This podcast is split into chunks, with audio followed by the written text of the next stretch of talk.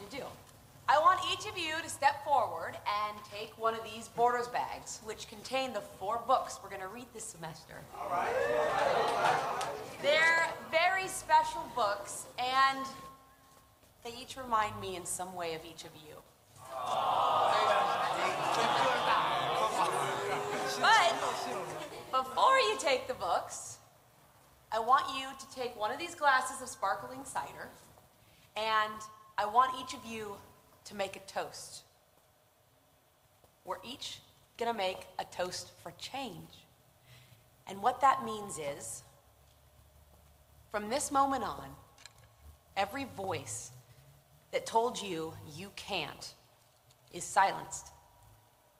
Every reason that tells you things will never change disappears. And the person you were before this moment, that person's turn is over. Now it's your turn. Okay? Okay. You ready to get this party going on? What? What's the deal?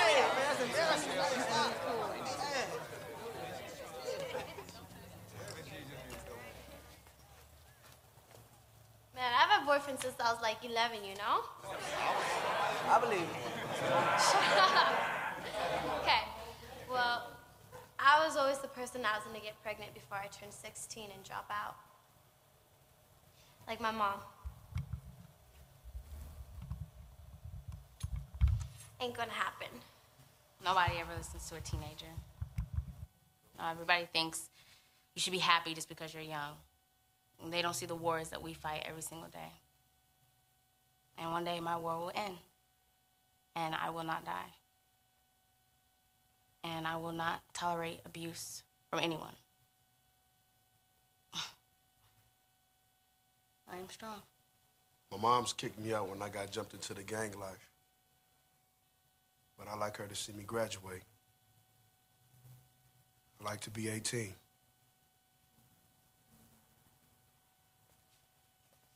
Miss G, can I read something from my diary? That'd be great. Who is he? Man, he's been with us since freshman year, fool. What's his name? I don't know. The summer was the worst summer in my short 14 years of life. It all started with a phone call. My mother was crying and begging, asking for more time, as if she were gasping for her last breath of air. She held me as tight as she could and cried. Her tears hit my shirt like bullets and told me we were being evicted. She kept apologizing to me. I thought I have no home.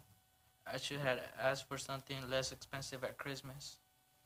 On the morning of the eviction, a hard knock on the door woke me up. The sheriff was there to do his job. I looked up at the sky, waiting for something to happen. My mother has no family to lean on, no money coming in. Why bother coming to school or getting good grades if I'm homeless? The bus stops in front of the school.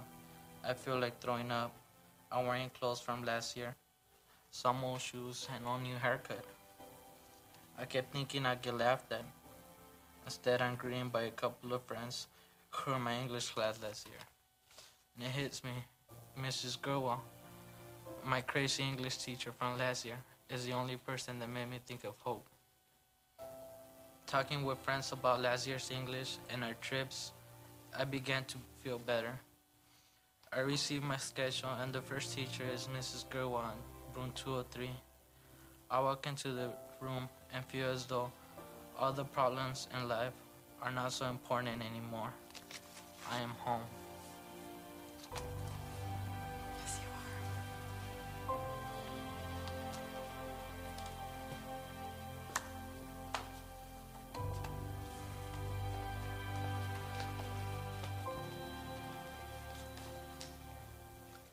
Man, there was a lot going on in that movie, particularly at this scene that made me want to show this to you. All kind of dynamics going on wrapped around the human dynamic of relationship. Like the intentionality of the teacher. She used her platform as a teacher to speak into the lives of students. She wasn't teaching English in this scene, she was teaching life. But she used the platform God gave her to purposely speak into their lives. Another was her acceptance. She embraced this group of students right where they were gang life, homelessness, abuse, etc., and taught them that the difficult situations that they were facing or the poor choices that they had made didn't need to define their future.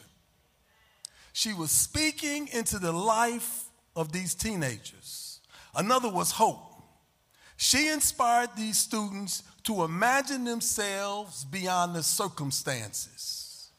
Think about it. When that young man began to read from his journal, he was talking about one of the most difficult experiences in human existence becoming homeless. And yet, based on what he said, he said, Can I read from my journal? Then this is the line that I wrote down. He said, I looked up at the sky, waiting for something to happen. Then it hit me. Mrs. G was the only person that made me think of hope. For a few moments today, I'd like to suggest that what we saw in this scene is an example of what it looks like to serve, or as Jesus put it in Matthew 5, to let your light shine. To let your light shine. There are two things I want to share today in this message, and the first being, you need to recognize that serving people is Christ like. Serving people is Christ like. I have no idea whether this teacher knew Christ. But what I do know is how she interacted with this group of students was Christ like.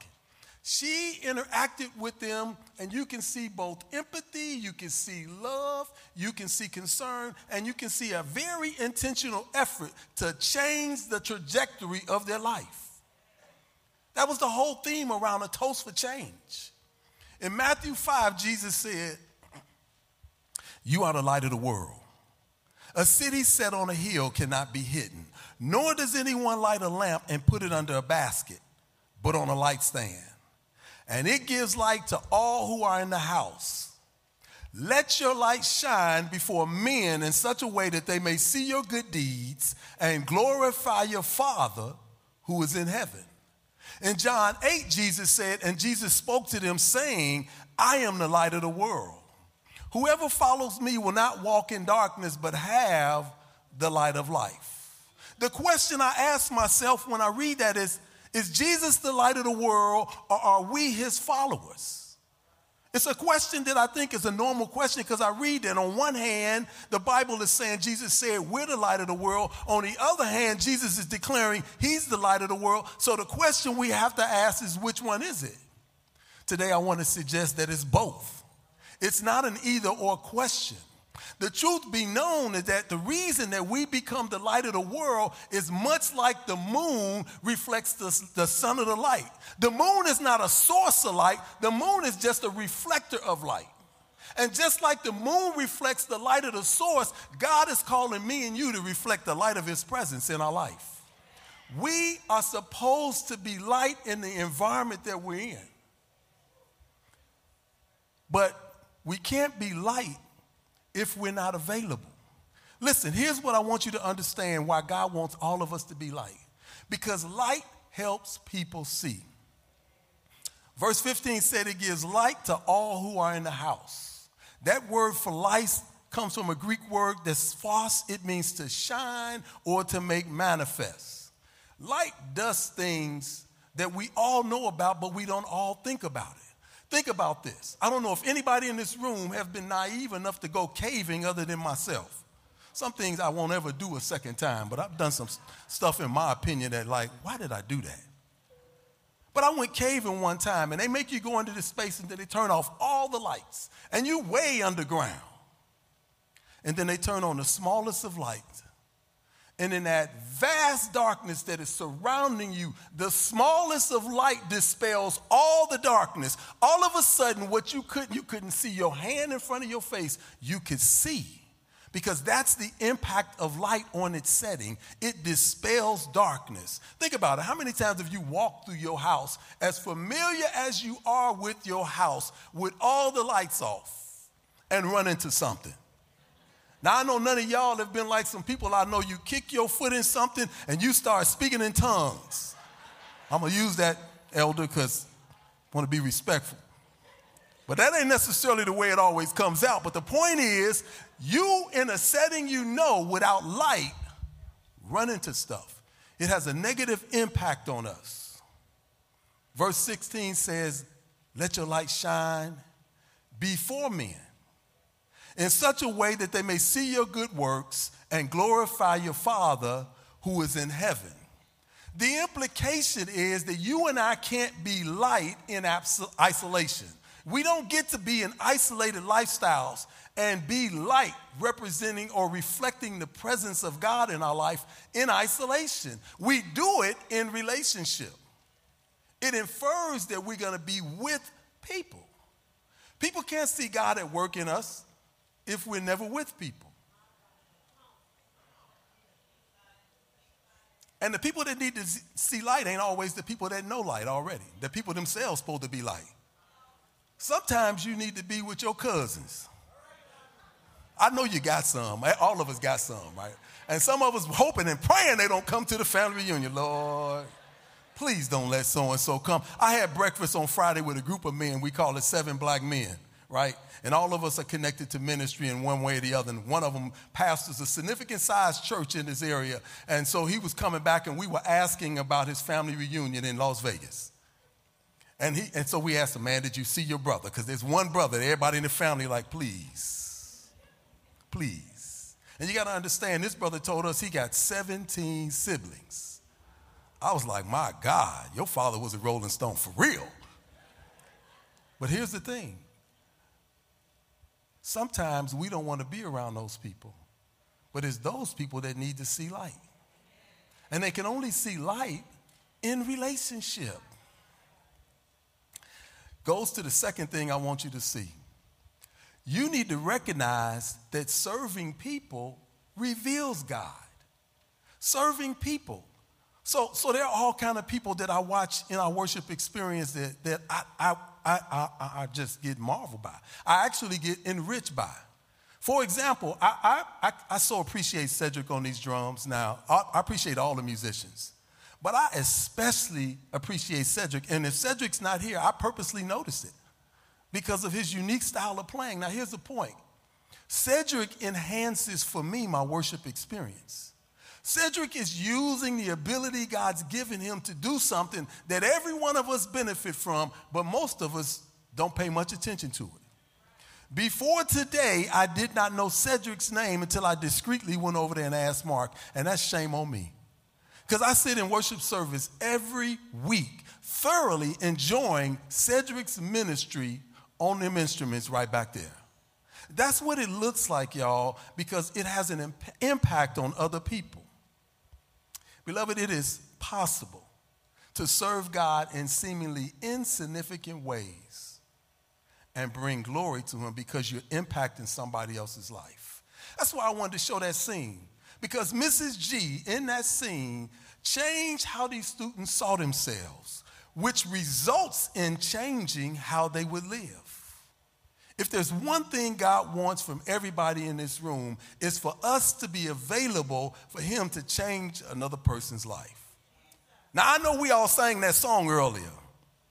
And we were all very available as y'all were singing that song. Boy, we some available people when we singing that song until there's something needed to be done in the church. And then we have short memories. I'm not too available for all of that. You know, Pastor wants you to do X, Y, Z, and you're like, man, I ain't doing that. You know, I'm not. Mm-mm, mm-mm. Listen, it's one thing I want to argue. The most important ability that any of us has when it comes to serving God in His kingdom is availability. It is the most important ability when it comes to serving God. It's availability. I could try all I want to, in private or in public, to sound like Mario singing a song ain't gonna happen. Ain't gonna never happen. Because how God has gifted him is not how he's gifted me. And what he's called me to do ain't what he called him to do, as much as I would like to do it like him. But it's important to understand that it's only when somebody makes that available to God do we reap the benefit of it. We reap the benefit of Mario's uniqueness every week because he makes himself available. It's important to understand it, and here's where I want to take you. Think about this. The very first thing we see Jesus starting to do in his public ministry was telling people to follow me. Follow me. Think about it. Mark chapter 1. Jesus called them out, the Bible said, Come, follow me, and I will show you how to fish for people. I don't want you to miss this because it's hard to follow Jesus and do your own thing at the same time. That's what the Bible shows us Jonah doing. Jonah was a prophet of God, and God told, came to Jonah and said, Listen, I need you to go over to Nineveh. I need you to talk to these folks. And Jonah heard God clear as day.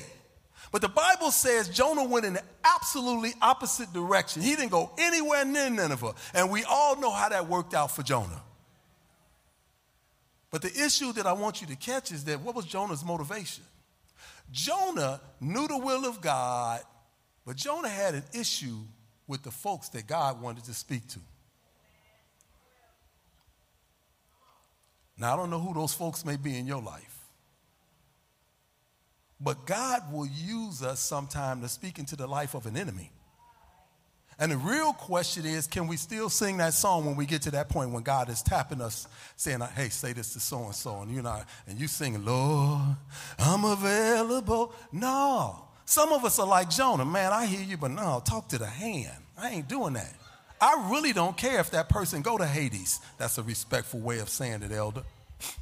I really don't care if they go to Hades. And in that moment and in that place, we are in direct rebellion against God. In that moment, God cannot use me for his glory. In that moment when I won't do what God is telling me to do. I'll never forget one day in my youthful years, early ministry years, I had just left corporate America broke as I want to be, right? I left corporate America as a corporate executive, the youngest black executive in this firm's history. They never replaced anybody in that role with somebody black. So I got that role at 32. I was like, that was my calling. It came with money, it came with perks, it came with authority. Ah, that was what Jesus wanted me to do. And God tapped me and told me to go work with them kids in the projects full time. And I was like, that ain't God. I've been poor. And I'm from the hood. I don't need to go hang out with them.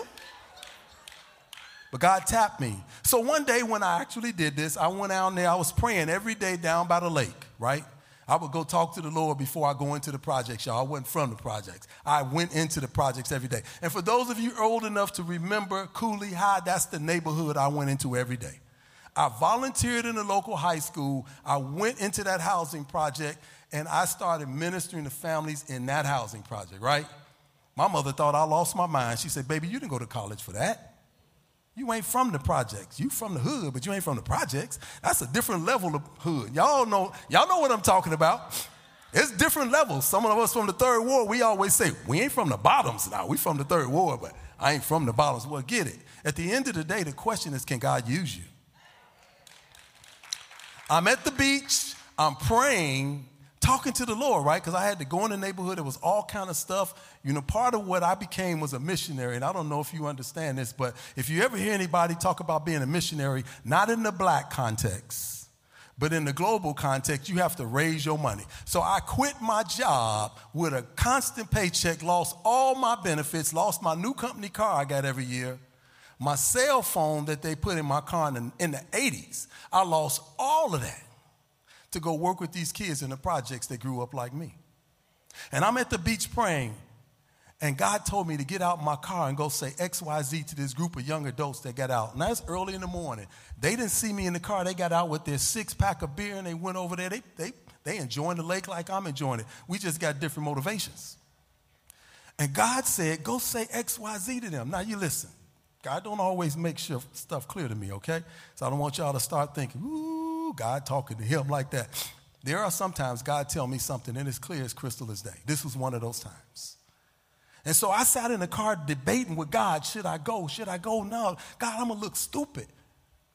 And the question become, well, but if God's telling you to do that, can you look stupid? And so I got out the car, I resolved, okay, I'm just gonna look stupid. I go over to the young adults and I say, and they think I'm the police, and I'm not, I'm not the police, I'm not the police. And I say, hey, this may seem strange to y'all because it didn't make sense to me. I didn't tell him that. but God told me to tell you XYZ. Now you know, think about that. Okay, you be sitting at the beach and somebody walk up to you talking about God told you to say XYZ, right? So I went over there and said it, and one young man said, That's for me. That's for me. My aunt has been talking to me about the same thing. So me and that young man began to talk about the Lord. I was like, I don't really know what God's trying to tell you, but I'm telling you, he told me this. And so I began to minister to that young man, right? I got back in the car and I began to weep. Because I was like, God, okay, I know I didn't know what you was up to. I had no idea. But God was teaching me an important lesson. He said, follow me. Follow me doesn't come with me getting to do what I want to do, even though sometimes I don't understand what God is up to.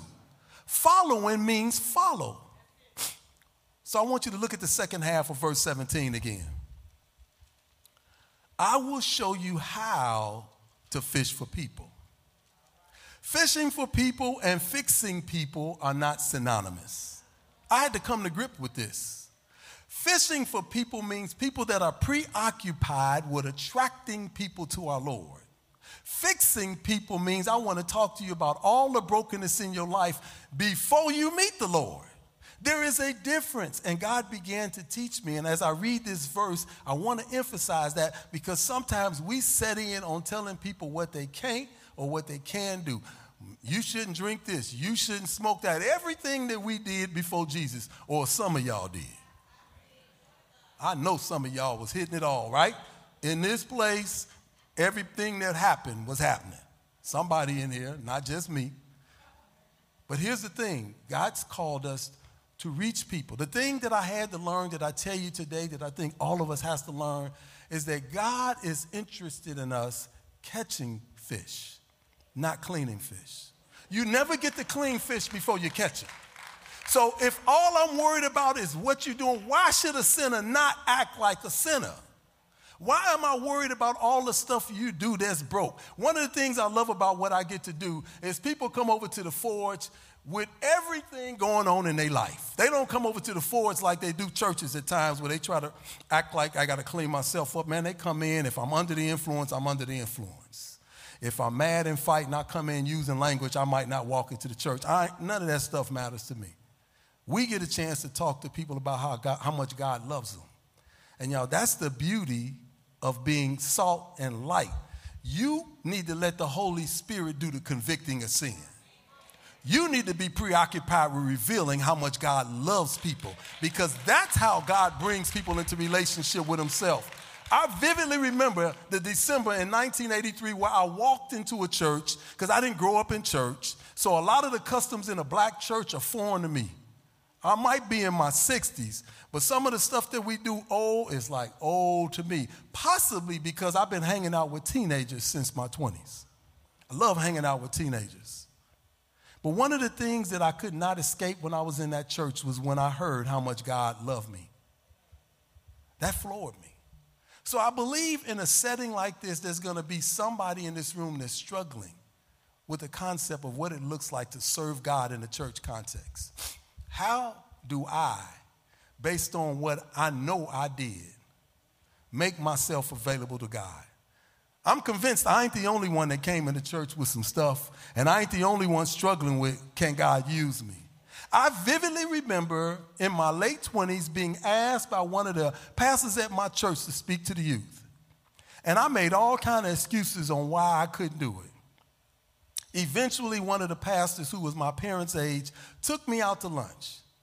And he said, Dana, if God couldn't use people who had pastful, sinful lives, that had sin in their past, he wouldn't have nobody to use. I had to sit there and process that. Wait a minute, what, what are you saying, Pastor? You got some form of sin? He said, everybody got some form of sin. Everybody. He said, it don't matter what we get to do today. We don't do what we do today because we had holy lives or we so righteous. We do what we do today because God called us out of darkness into light and he called us to be light so people could come in a relationship with him. And it was incredibly liberating for me because I was stuck. Even though I would tell anybody I had been forgiven of my past sins, it took just this much for the enemy of my soul to make me feel disqualified. One of the downsides of being a preacher, and And I'm going to be honest with you right now because my wife ain't in here. I can get away with it. Is having to be on a platform like this and having some young lady walk in this room that you knew in an inappropriate way. And you finna sit up here and talk to people about God, and you got to look over here to the left at somebody that you should have never known. Not like that. I'm telling you, it, it, the, the, the devil will kick you from pillar to post, making you remember the past. But glory be to God, this is what happened to me in that conversation with my pastor. He helped me understand Paul's words in 1 Corinthians 6. Paul was talking about all the crazy stuff people do outside of God. And then he got to verse 11 and he said, And such were some of you, but you were washed, you were sanctified, you were justified in the name of the Lord Jesus Christ and by the Spirit of our God. I am not who I used to be. It doesn't eliminate what I did, but I am not who I used to be, and I no longer need to be held captive by it. That was the power of the teacher's words. That was powerful. She told those students, the person you were before this moment, that person's turn is over. Now it's your turn. That's the whole reason she had them take a toast from change. It's much like we take communion that reminds us of what the Lord did for us, and they're not the same at all. Please understand, I'm not saying that. But I'm saying there's a psychological factor that goes into place that I know that I am not what I used to do, I am not who I used to be, and I need to walk in the freedom of that. And I need to make sure when I sing a song like Being Available that I am available because of what He's done in my life not because of my past failures. I'm available because of what God has done for me. I found myself doing what I do now for the last three decades. And I tell people all the time, I never forget running Kids Across America. It's a real big ministry. And a guy asked me, man, how'd you get in that role? I didn't know how to take that, to be honest. I was like, is that an insult or is that a question? I'm not quite sure. How did you get to be in that role? The camp was big. I had over 600 employees that answered to me. So I got his point. It was a big operation, multi million dollar operation, but I got to be in that role for one reason follow me. Follow me. I didn't get to be in the role. I didn't apply for that job. I didn't apply for the job I got right now, by the way. They came and found me. And when we took this job, we were looking at four ministries around the country that were recruiting us, and we prayed and felt like this is where God was calling us. And the truth be known, I used to joke about the third ward. Every time y'all came to camp, and I would be like, the third ward in the house, including this church. And they'd be like, woo, woo, woo, woo. And I tell them, lock your stuff up, hide your purse. Them mugs from the third ward here, you know, your stuff come up missing in the cabin. And they'd be like, Dana, you're wrong, you're wrong. And this is exactly what God brought me to the third ward. And I will let you in on this. My cousins from the third ward welcomed me by coming in my house and sharing some of my possessions. They did it though when I wasn't home. They, they just thought they should have some of my stuff, right? And I said, Well, God, you got a sense of humor. And I've been cracking on them forever, and so be it, so be it. But here's the thing I am where I am, and I do what I do because of that one issue follow me. Everybody has to resolve that one issue. Paul in Ephesians 2:10 says this, "For we are God's workmanship, created in Christ Jesus to do good works which God prepared in advance for us to do."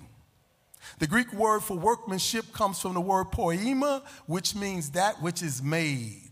None of us struggle with this because what we know to be true is that everything made was made for a purpose.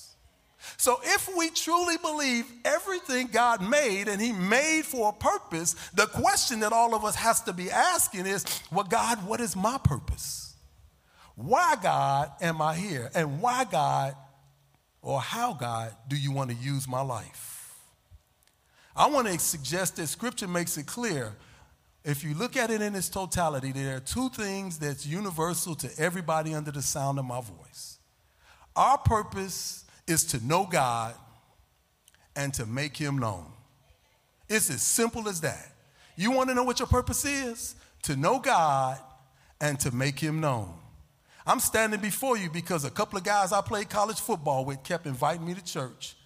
And it was in church where I heard the truth of the gospel and I began this faith journey. John chapter 17 says it this way. This is Jesus speaking. Now, this is eternal life, that they may know you, the only true God, and Jesus Christ, whom you have sent. Knowing God is private and personal, making him known is public and purposeful.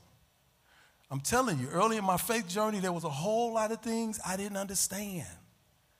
But what I couldn't reconcile was can I follow God and not follow God? I kept looking at that question over and over again because I met so many Christians that kept telling me, I'm in Jesus, I love Jesus, but God can't tell me what to do. When I first went down to that housing project, the very guys that, I, that took me to church to trust in Jesus wouldn't come to the housing project with me. I, I didn't get that, y'all. They were blacker than me when you look at complexion.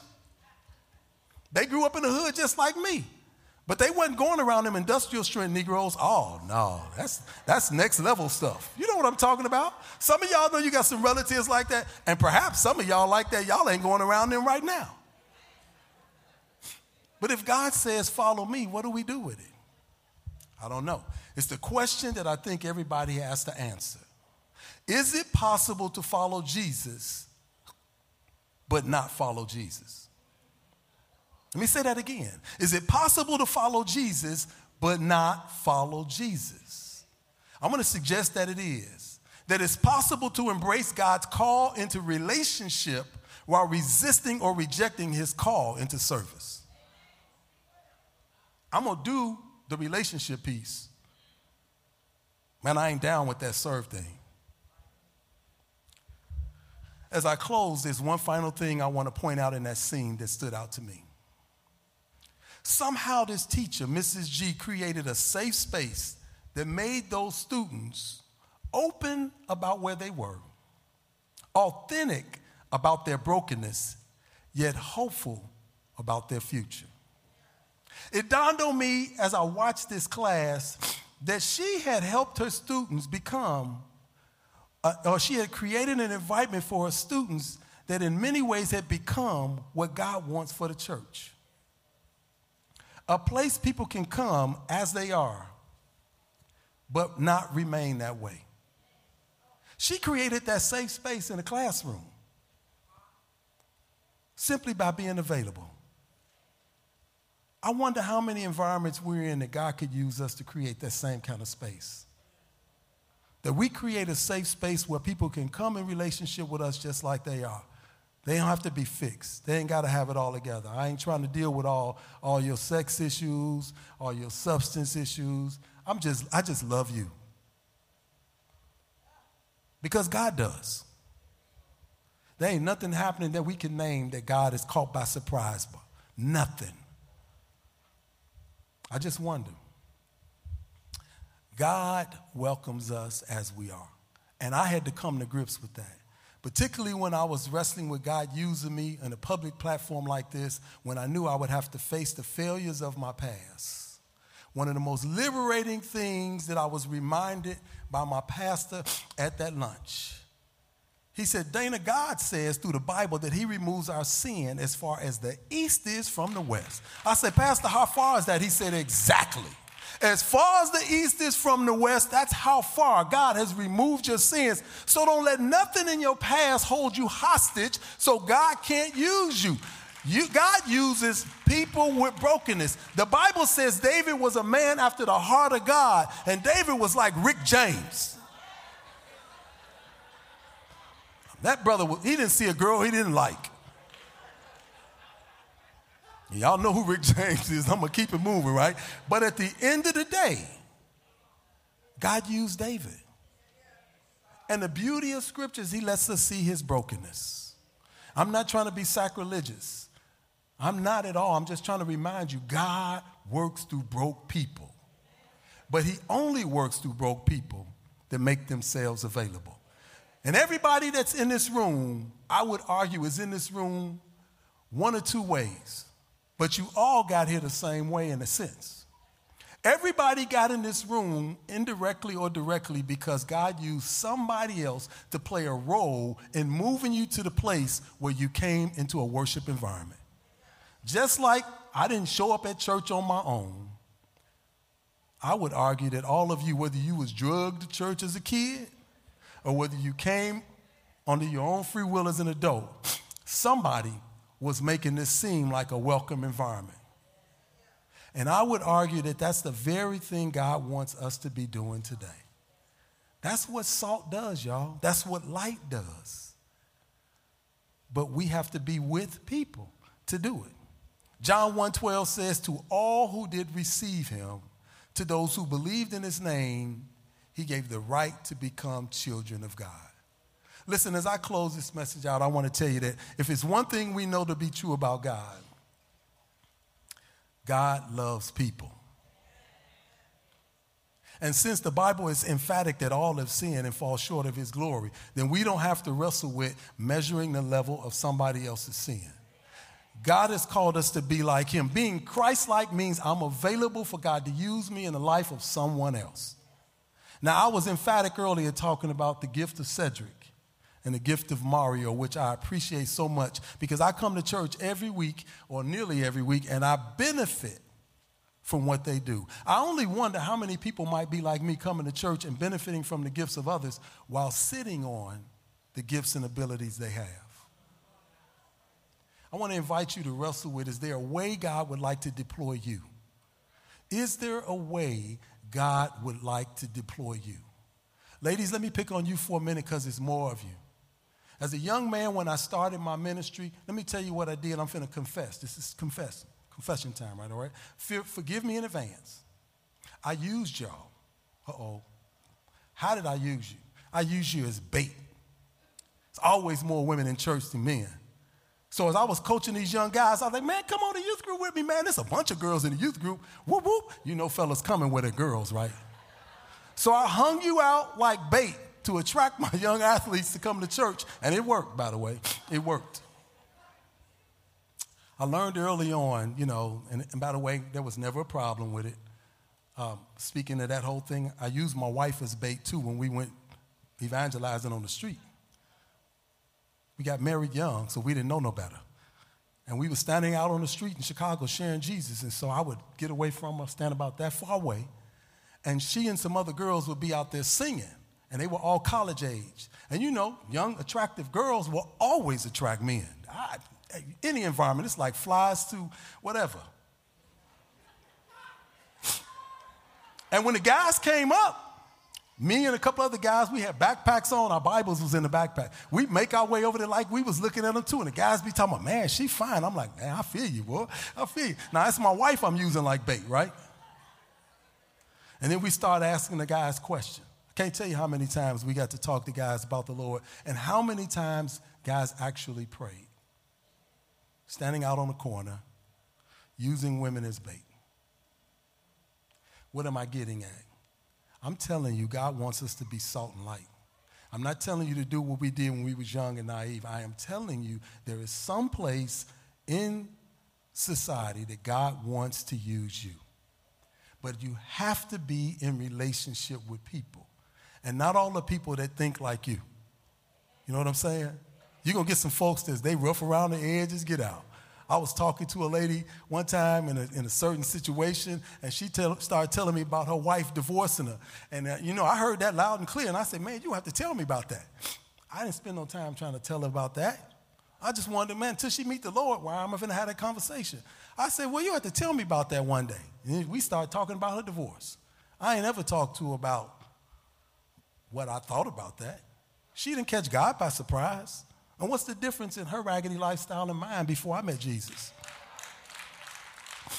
So here's where I'm closing up with this God wants to use you just like He wanted to use me. And I want to invite you today to stand to your feet and wrestle with this question. And I'm going to ask you, go ahead, stand to your feet. Wrestle with this question. What is it that God might be asking you to do that might be outside your comfort zone? Who is it that God might be wanting to make himself known through you that you don't like? Some places you might not want to go. Or something God is telling you to do that makes no sense to you. Beloved, here's what I know to be true. we will never in this life understand everything about God. And so we will go to the grave where God's saying things for us to do that we will still be trying to figure out what was that about. But what's vital is that we're available. Availability, I would argue, is the most important ability. And so as they begin to sing this song, I, will, I remind you again that if you are already in Christ Jesus, where this message meets you at is am I available to God being in relationship with Him? If I'm not in relationship with Jesus, then I tell you today, the very thing that happened to me on that December Sunday, I want to invite you to. Because it was on that day that I discovered for the first time just how much God loved me. And He didn't love me contingent on me getting right. He loved me just like I was, much like we see that teacher doing in that scene. She, he loved me with everything I brought with me into that church that day all my baggage, all my failure. I brought it all with me. And He loved me. And for the first time in my life, I understood that I knew Jesus died on the cross. I just knew, didn't know He died for me. It was that day that I discovered the greatest love that has ever been known to man the love of God. And so I want you to process that today because if you have not discovered that, we want to make sure the prayer folks come up. The altar is open. We want you to place trust in Him. It was the most life changing thing I did was put my trust in Jesus. But for the rest of you who know Jesus, I want you wrestling with availability to Jesus because that's an important thing to do.